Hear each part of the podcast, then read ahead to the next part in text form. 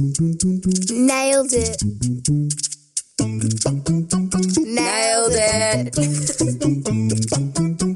Nailed it with Rip Woodchip.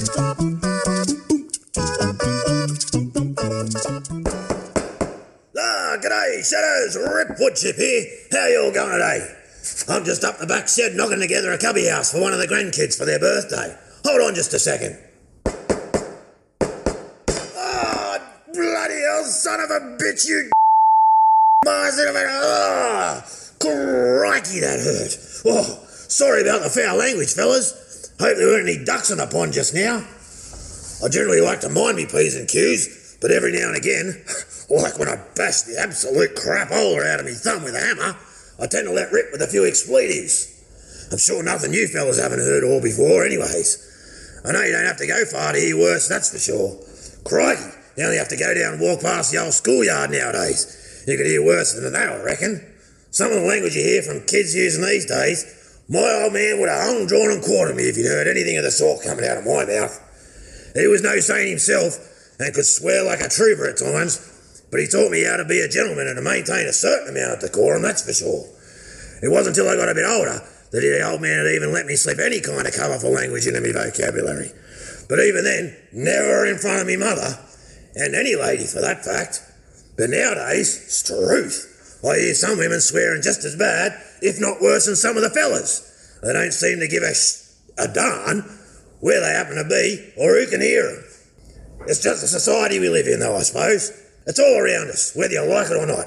You can't walk down the street or turn on the TV or the wireless without people swearing like it's second nature nowadays. When did that all happen? Been hearing it and repeating it are two different things. I hear kids knee high to a grasshopper using words and language that used to get us publicly shamed. Now barely batters an eyelid. And as soon as the shock factor gets out of one word, they replace it with a new one. What happened to the days of washing your mouth out with soap? That was a real thing in my day, not just a bloody threat. You couldn't so much as say flaming without copping a mouthful of Solvol. Oh, I can still taste that stuff. If you can't find the proper words in certain company, keep your mouth shut.